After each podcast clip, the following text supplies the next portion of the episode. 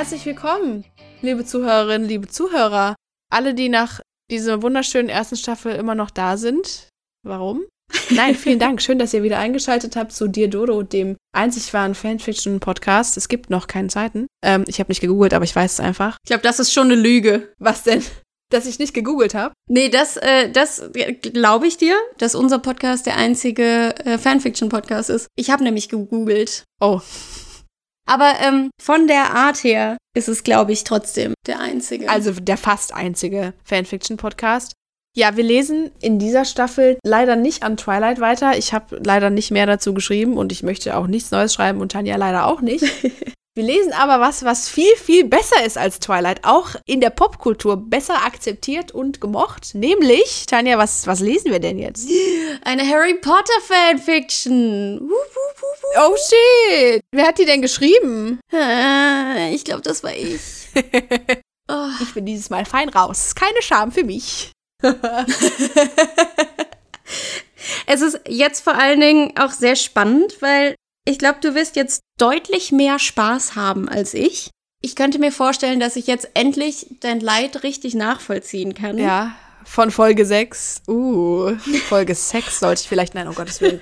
Direkt sind wir nicht mehr PG-13. Ähm, das aber auch nicht unser. Nee, eben. Wir werden jetzt in dieser ersten Folge erstmal so einen kleinen Disclaimer haben. Darauf gehen wir dann gleich nochmal mehr ein. Aber ich habe im Gefühl, oder beziehungsweise das letzte Mal, als ich da reingeschaut habe, meine ich, dass ich gesehen hätte, die Fanfiction wurde 2009 veröffentlicht, was mich 17 oder 18 gemacht hätte zu diesem Zeitpunkt. Uff. Was ich schon nicht mehr ganz so akzeptabel finde wie deine 14, muss ich ganz ehrlich sagen. Hey, ich habe mit Mitte 20 noch Fanfiction geschrieben, zwar nicht für jetzt Harry Potter oder Twilight, aber ich, also no shame an dieser Stelle, finde, finde ich. Theoretisch würde ich dir zustimmen. Bei jedem anderen Menschen ja. Äh, es ist immer so dieses Problem. Außer bei dir. Wir haben einen kompletten ähm, Rollentausch, heißt das, danke. Uh, jetzt ist mir alles unangenehm und du freust dich wie ein Keks. Das ist doch schön. Ja, Mann, das ist einfach going in. Ich habe direkt Bock einfach. Es wird super. ich weiß es. Gut, ähm, dann aber jetzt trotzdem erstmal zum Disclaimer. Wir haben ja so ein paar Probleme mit der Autorin, die in letzter Zeit äh, aufgekommen sind, die ein bisschen zu viel Möglichkeit hat, ihre seltsamen Meinungen auf Twitter zu verteilen. Und die Sache ist die. Harry Potter hat unglaublich unsere Jugend geprägt, unsere Kindheit geprägt, würde ich mal behaupten. Ja. Meine Mama hat mir, da ist sie heute noch stolz drauf, ähm, sie hat mir das erste Buch geschenkt. Ich glaube, da war ich sogar auch zehn oder elf. Also es hat so richtig gut gepasst zu meinem Geburtstag. Ja. Und das war, bevor dieser ganze Hype angefangen hat. Da waren die ersten drei Bücher draußen, meine ich. Das wird jetzt wahrscheinlich, wenn man das mal nachliest, überhaupt nicht stimmen. Aber das ist meine Erinnerung. Und sie ist da bis heute noch stolz drauf, dass sie das vor dem Hype gekauft hat. Und deswegen offensichtlich eine coole Mutter ist. So. Geil. Und äh, das ist auch. Der so. Urhipster, seine Mutter. genau. Das ist, finde ich, ganz schön. Und ich habe direkt irgendwie, ich glaube, ich habe an meinem Geburtstag dann angefangen, das erste Buch zu lesen und war dann auch schon drin. Und so ging es weiter, bis alle fertig waren und unzählige Male gelesen. Ich weiß nicht, Katrin, wie war es bei dir? Ähm, ich habe das Buch von meiner Oma bekommen. Die hatte keine Ahnung, was das ist. Mein Papa hat es ihr nämlich gesagt, gegeben und gesagt, ja, schenkt er das mal. die hat, glaube ich, keine Ahnung mehr, was sie mir vor, keine Ahnung, wie viele Jahren zu Weihnachten geschenkt. Ich habe das zu Weihnachten bekommen. Mhm. Und das erste. Und meine Grundschullehrerin meinte zu mir, danach wäre mein Lesen viel besser geworden. Oh. Äh, weil ich das gelesen habe. Äh, ich weiß noch, dass ich die ersten zwei Bücher nicht so gut verstanden habe, weil ich zu dumm war und die ähm, als Kind mehrmals lesen musste, bis ich so gecheckt habe, okay, so geht das. Mhm. Ähm, ja, auf jeden Fall. Also das hat mich begleitet bis in, ich glaube, wir beide waren zusammen in dem letzten Film im Kino mit einem Kumpel, mit dem wir so jetzt nicht mehr so befreundet sind, aber damals schon. Grüße gehen raus an der Stelle, wenn du noch hier zuhörst, Nico. ähm, ich hoffe, dir geht's gut, Mann. Ähm, nee, und ich weiß noch, wir beide haben so richtig geheult und er war so, ja, I guess, es ist halt ein Film und was machen wir jetzt? Gehen wir jetzt einen trinken? Und wir waren so, nein! Ja. Ja, und man guckt die Filme, finde ich, ab und zu hat man so einen Rappel und denkt, ja, jetzt gucke ich irgendwie alle acht nochmal durch und Mhm. der vierte ist der beste, äh, der dritte ist der beste. Don't, don't fight me. Ich, ich wollte gerade sagen, ja, nee, nee, der dritte ist definitiv der beste. Ja, alle, die eine andere Meinung haben, ihr könnt direkt einfach ausschalten. Eure Meinung ist mir scheißegal. so, von den vier Hörern, die wir haben, haben wir direkt drei vergrault. Nice. Nee, auf jeden Fall Harry Potter schon eine wichtige Nummer. Und dann, dann macht sie das, was sie nicht tun soll, die gute. Nee, äh, das Ding ist nämlich vor allen Dingen, ich habe tatsächlich einmal in meinem Leben recherchiert, ähm, bevor wir den Podcast angefangen haben und nicht nur während wir schon aufnehmen und nach Popcorn googeln.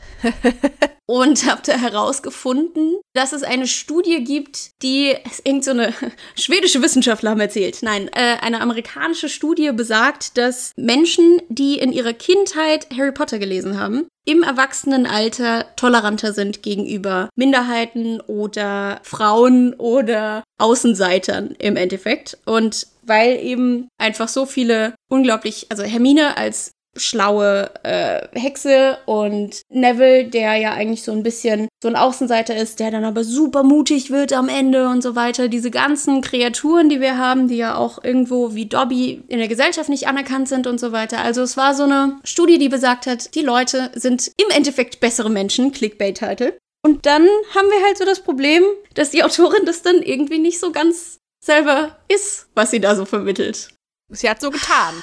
Sie hat anscheinend nur so getan, ja. Also im Endeffekt für alle, die es nicht wissen, sie hat äh, transfeindliche und transphobe, wobei ich transphob immer so ein schwieriges Wort finde, weil du hast genauso wie homophob, du hast keine Angst vor der Sache, du bist einfach nur ein Arschloch. Das ja. gibt ja auch so einen wunderschönen Spruch darüber. Ja. Auf jeden Fall hat sie transphobe Kommentare von anderen äh, Menschen retweetet. Sie hat dann auch selber einen offenen Brief geschrieben und so weiter. Sie hat sich also, anstatt nach dem ersten Backlash, den sie bekommen hat, sich so ein bisschen noch rausretten zu können, hat sie sich immer weiter tiefer in die Scheiße reingegraben. Ja und sitzt da jetzt in ihrer Turf-Ecke. Ja, genau. Und also ich spreche jetzt hier mal für uns beide, du kannst mich gerne korrigieren. Wir verurteilen das aufs Schärfste. Wir sind definitiv natürlich offensichtlich nicht ihrer Meinung. Sie ist eine dumme Kuh. Und wir haben hiermit das Werk vom Autor getrennt. Ja. Ich kann jeden verstehen, der sagt, er kann jetzt mit Harry Potter nichts mehr anfangen. Ähm, ich kann absolut nachvollziehen, wenn Leute sich halt wirklich komplett dem, dem Rücken zudrehen zu diesem ganzen Ding. Ähm, aber ich finde, sie hat so viel, oder es wurde so viel geschaffen mit diesem Werk, das so vielen Leuten geholfen hat. Da gibt es ja auch unzählige Beispiele, die ähm, von, von Jugendlichen, die gesagt haben, sie konnten nirgendwo Anschluss finden und haben das dann eben in Harry Potter und auch in Harry Potter Gemeinden und oder Gemeinschaften gefunden. Ich meine, wir haben ganz viel Fanfiction davon gelesen. Es gab so viele Gruppen, denen man beitreten konnte und so weiter. Ja. Deswegen ist es für uns so die Entscheidung, die wir getroffen haben. Wir möchten weiterhin Spaß haben an dem, was sie geschaffen hat. Aber für uns, ich würde nicht sagen, die Frau existiert nicht mehr, aber die Frau hat absolut nichts mehr damit zu tun. Und alles, was jetzt weiterhin noch geschaffen wird mit diesem ganzen Fantastic Beasts Müll, ist für mich kein Harry Potter. Ist für mich nicht Canon. Ist Hä, ist Geldmacherei von Hollywood. Ja, das stimmt. Waren die anderen Filme jetzt auch? So ist es nicht. Aber also, ne, irgendwann ist auch gut. Wenn jetzt irgendwie Lupin auch noch sein Spin-off bekommt, ey, pff. Mhm. Nee, ich finde halt, sie hat einfach, also die Autorin, dessen, deren Name nicht genannt werden darf, um es in Tanjas wunderschönen Worten zu sagen, das hat sie mir vor dem Podcast in unserem Briefing gesagt, dass sie das gerne so nennen möchte. Ich fand's toll. ähm, sie hat einfach äh, keine tragende Rolle in diesem Podcast. Mhm. Sie hat das geschaffen, aber sie wird nicht mehr zukünftig erwähnt. Ja. Außer um sie zu dissen. Nee, und ich finde auch einfach, sie hat keine Ahnung, von was sie gesprochen hat. Es steht ihr nicht zu, über die Geschlechtszugehörigkeit von irgendwelchen Menschen zu urteilen, ja. anhand irgendwelcher Erfahrungen, die sie mit irgendwelchen Menschen irgendwann gemacht hat. Ich bin voll auf deiner Seite, das, was ich sagen möchte. Sehr gut. Ja. Ja, im Endeffekt ist das so ein bisschen das, was wir im Vorfeld dazu sagen wollten. Ich finde, man muss es tatsächlich einfach mittlerweile ansprechen. Das ist total schwierig, das ohne darauf zumindest einmal eingegangen worden zu sein, dann irgendwie noch Content über Harry Potter zu machen. Ich weiß nicht, ist irgendwie ja, total. Sie hat es halt so ein bisschen getainted einfach, ne? Komplett mit ihren Aussagen. Ja. Ähm, sind wir jetzt problematisch, weil wir von einer problematischen Person, die jetzt theoretisch ja, wenn jetzt jemand nicht Harry Potter kennt und durch unseren Podcast Harry Potter kennenlernt, an dieser Stelle mad Respect, wenn man das nicht kennt, dann geben wir ja auch, oh Gott, ich habe den Namen gesagt.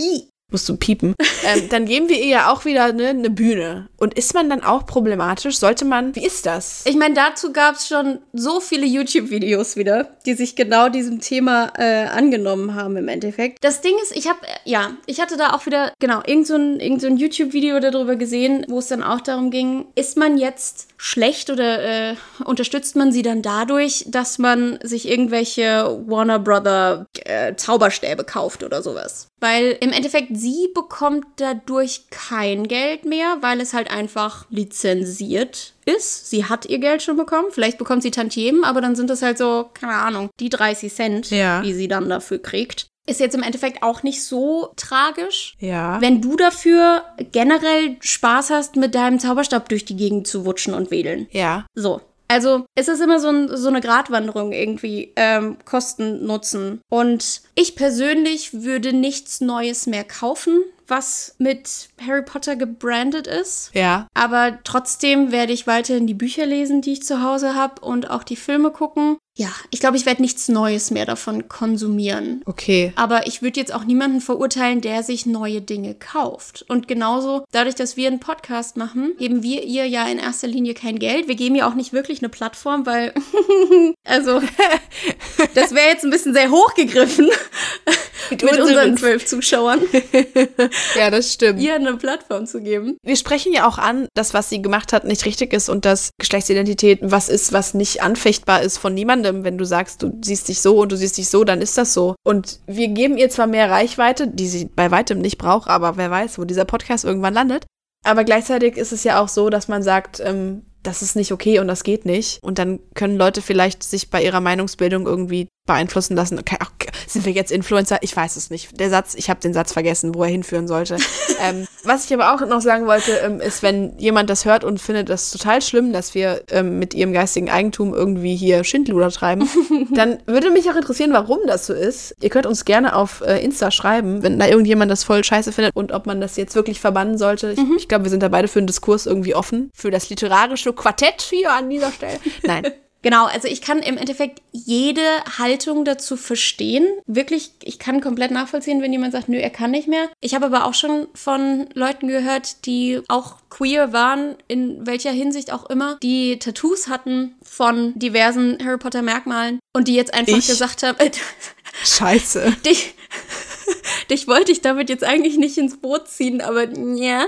Und die jetzt aber trotzdem sagen, ja, go fuck yourself, das lasse ich auf jeden Fall drin. Und es gab sogar wohl auch Leute, die sich extra danach jetzt noch Tattoos gemacht haben. Einfach nur, um mir so ein bisschen den Mittelfinger zu zeigen. Auch wenn es generell nichts ändert. Ich finde, jede symbolische Handlung, die dir dann gut tut und wenn du dich danach besser fühlst, go for it. Also Ja. von daher, wie stehst du denn tatsächlich jetzt auch zu deinem Tattoo? Ähm, Wenn du es schon selber angesprochen hast. Ja, oh, jetzt habe ich hier was aufgemacht. Nee, ich habe tatsächlich mir mit 18, ich konnte es kaum erwarten, an meinen rechten Knöchel das Heiligtümer des Todeszeichen tätowieren lassen, mit der Einstellung, das wird niemand machen, das erkennt niemand.